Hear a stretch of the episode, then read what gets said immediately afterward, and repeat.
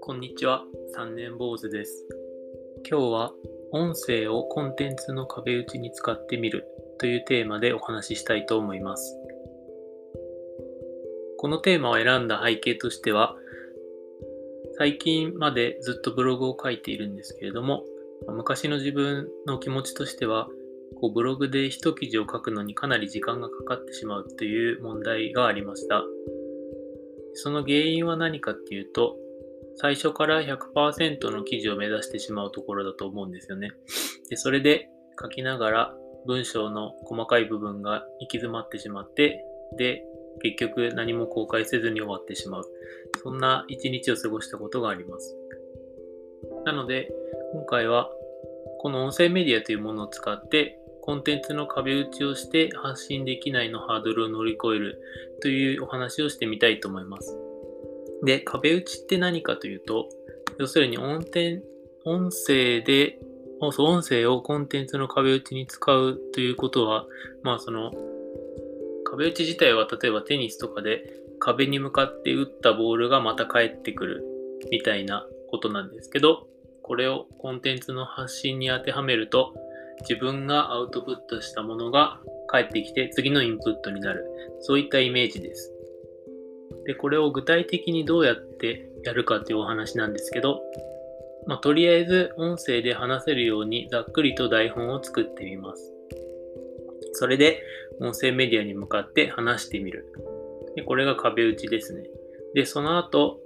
話した内容を一晩置いて、で、自分の話した音声を聞きながら、それをもとにブログ記事を作るという流れになります。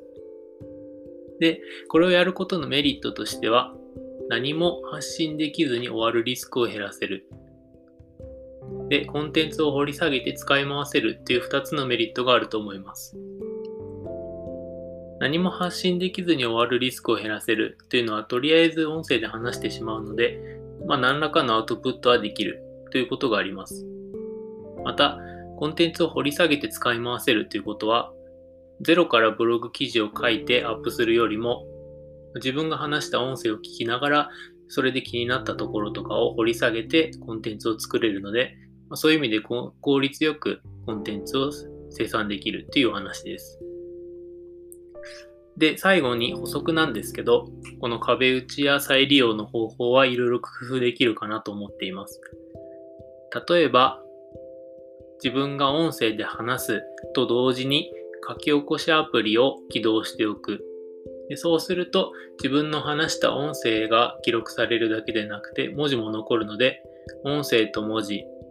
その2つですねが次のインプットとしてダブルで返ってくる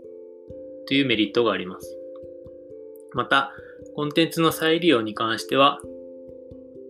まあ、複数の音声メディアに同時録音、配信する、まあ、いわゆるクロスポストみたいなことをするというのも可能です。というわけで今回は音声をコンテンツの壁打ちに使ってみる。そして発信できないのハードルを乗り越えるというお話をしてみました。で、今回もどうもありがとうございました。また次回以降よろしくお願いします。